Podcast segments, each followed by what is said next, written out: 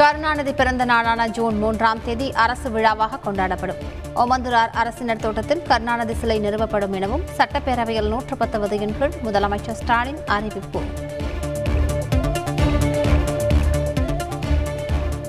நவீன தமிழகத்தை உருவாக்கியவர் முன்னாள் முதல்வர் கருணாநிதி. சட்டப்பேரவையில் முதலமைச்சர் மு க ஸ்டாலின் புகழாரம்.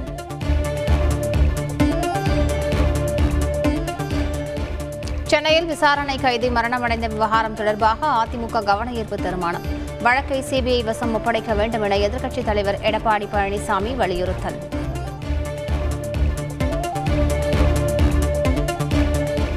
ஜெயலலிதா மரணம் தொடர்பாக விசாரித்து வரும் ஆறுமுகசாமி ஆணையத்தின் விசாரணை நிறைவு.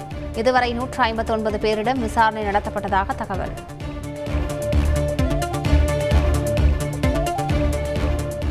இந்தியாவில் ஒரே நாளில் இரண்டாயிரத்து நானூற்றி எண்பத்தி மூன்று பேருக்கு புதிதாக கொரோனா தொற்று. ஒரே நாளில் ஆயிரத்து முன்னூற்று தொன்னூற்று ஒன்பது பேர் பலி. தமிழகத்தில் மீண்டும் முழு ஊரடங்கு வருவதற்கான சூழல் இல்லை. மக்கள் அலட்சியமாக இருக்க வேண்டாம் என மக்கள் நல்வாழ்வுத்துறை செயலாளர் ராதாகிருஷ்ணன் எச்சரிக்கை. பொதுத் தேர்வு எழுதும் மாணவர்கள் முகக்கவசம் அணிவது கட்டாயம். பத்து பதினொன்று பனிரெண்டாம் வகுப்பு மாணவர்களுக்கு தேர்வுத்துறை உத்தரவு. போலீஸ் காவலில் உயிரிழந்த விசாரணை கைது குடும்பத்திற்கு பத்து லட்சம் ரூபாய் நிவாரணம். காவல் மரணங்கள் தொடர்பாக தீவிரமாக விசாரணை நடத்தப்படுவதாக முதல்வர் ஸ்டாலின் அறிவிப்பு. கொடநாடு கொலை கொள்ளை வழக்கை விசாரித்து வந்த நீதிபதி மாற்றம். நீதிபதி சஞ்சய் பாபா தேனி மாவட்ட முதன்மை நீதிபதியாக மாற்றம். வணிக வரி மற்றும் பதிவுத்துறை சார்பில் எட்டு கோடியே பதினான்கு லட்சம் மதிப்பிலான புதிய கட்டடங்கள் காணொலி மூலம் திறந்து வைத்தார் முதலமைச்சர் ஸ்டாலின்.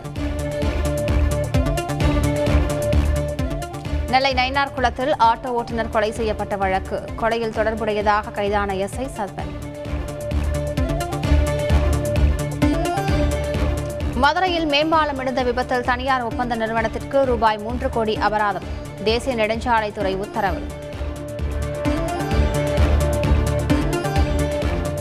சேலத்தில் சிறுமியை கொலை செய்த வழக்கில் இளைஞருக்கு தூக்கு தண்டனை. மாவட்ட போக்சோ நீதிமன்றம் தீர்ப்பு. பள்ளிப்பாளையத்தில் வடமாநில காதலர்கள் தூக்கிட்டு தற்கொலை. திருமணமான இருபதே நாளில் சோகம்.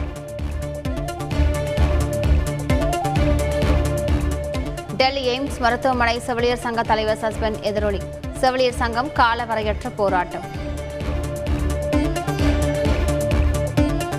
கோயம்பேடு காய்கறி சந்தையில் தக்காளி வரத்து குறைவால் விலை உயர்வு.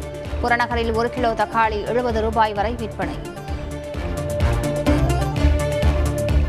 மடிப்பாக்கம் திமுக வட்ட செயலாளர் கொலை வழக்கில் திருப்பம். கமுதியை சேர்ந்த பிரபல ரவுடி கைது. சீனாவில் ஒரே நாளில் கொரோனாவுக்கு ஐம்பத்தி ஓரு பேர் உயிரிழப்பு. ஷாங்காயை தொடர்ந்து அல்லாடும் பெய்ஜிங். ரஷ்யாவின் உக்ரைன் மீதான தாக்குதல் அறுபத்தி இரண்டாவது நாளாக நீடிப்பு. அனைத்தையும் இழந்துவிட்டதாக மறியபோல் மக்கள் வேதனை. முன்பிருந்ததை விட ட்விட்டரை சிறப்பாகவே ட்விட்டர் வலைதளத்தை வாங்கிய எலான் மஸ்க் அறிவிப்பு.